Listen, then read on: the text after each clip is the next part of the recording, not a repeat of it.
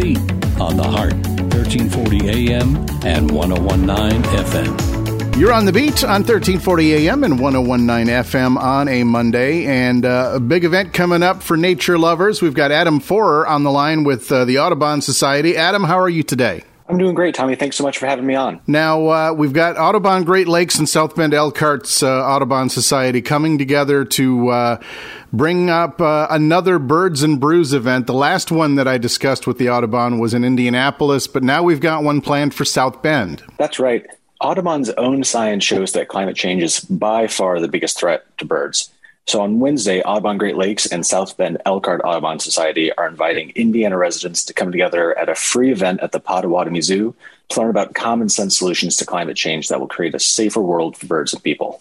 And uh, this is especially um, important uh, given all of the uh, horrible headlines that we had in the last year with uh, with uh, the deaths of birds and the illnesses of birds in a lot of people's backyards.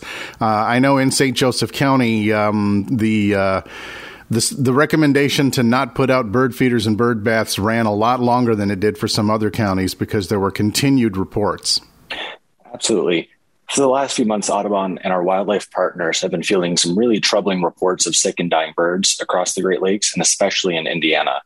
Uh, it sounds like some of those reports or the frequency of those reports are starting to wane, and we're seeing fewer and fewer reports of sick birds.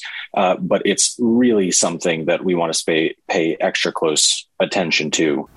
Let's talk bigger picture. Um, we're still seeing bird extinctions. Is that correct? That is. We've had uh, the Fish and Wildlife Service recently propose officially removing 11 birds from the endangered species list and declaring them extinct.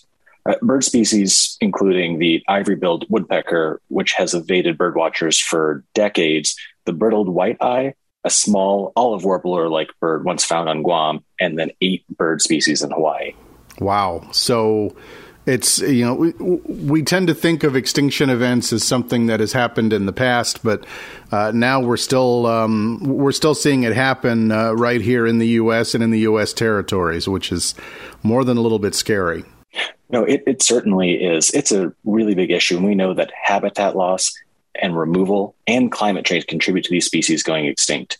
As tragic as this is, Audubon science tells us that if we do nothing to address climate change, this announcement will pale in comparison to the future that we face. Right. So, uh, the best thing you can do if you're a bird lover and a bird watcher is to educate yourself, and that's where events like what's coming up on Wednesday um, really, uh, really come to the fore. Uh, let's talk about that. It's going to be Wednesday at the Potawatomi Zoo, correct? Wednesday at the Potawatomi Zoo from 5:30 to 7. Uh, we have a great panel of policy experts discussing important climate change policy solutions at the local, state, and federal level. Uh, a couple of our panelists uh, will include Evelyn Bauman, who's the director of the Office of Sustainability for the City of South Bend, as well as Krista Bailey, who's the director of the Center for a Sustainable Future at Indiana University South Bend. And uh, Ty Gunter is going to be there as well, um, who's going to talk about uh, ways that people can get involved with the South Bend Elkhart uh, Audubon Society and uh, find ways to to help out even more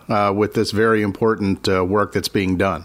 Absolutely. The South Bend Elkhart Society uh, is co hosting the event with Audubon Great Lakes. Uh, and your local Audubon chapter is a fantastic resource to learn about opportunities within your own community uh, that you can take advantage of to go birding and to help with community science. And um, once again, this event is uh, open to the public. Uh, it's Wednesday uh, at five thirty uh, at the Potawatomi Zoo in South Bend. And uh, what's the best way for people to RSVP? Uh, you can either go to our website or go to our Facebook page. we've got additional information about the event, some additional resources, and you can register right there.